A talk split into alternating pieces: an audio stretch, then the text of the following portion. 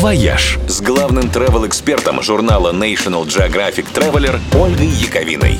Всем привет! Мировая пандемия, кажется, породила совершенно новый вид туризма прививочные туры.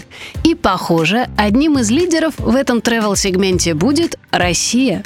Иностранные туроператоры уже начали продавать отпуск с вакцинацией в виде двух коротких туров по три дня или одного большого трехнедельного заезда, стоимость которого включены не только билеты, проживание, питание и экскурсии по нашей родине, но и две прививки спутником в одной из коммерческих клиник Москвы или Питера.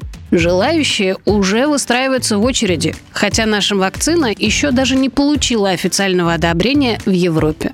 Есть еще несколько стран, которые официально объявили, что тоже будут делать прививки туристам, когда закончат вакцинацию собственных граждан.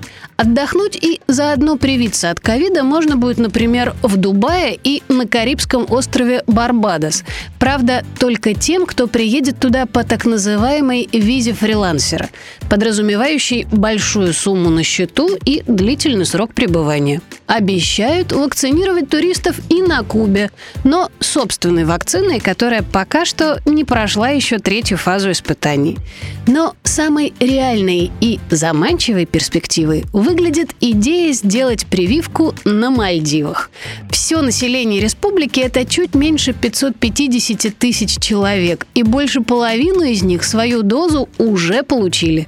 То есть ждать осталось, в общем-то, совсем недолго.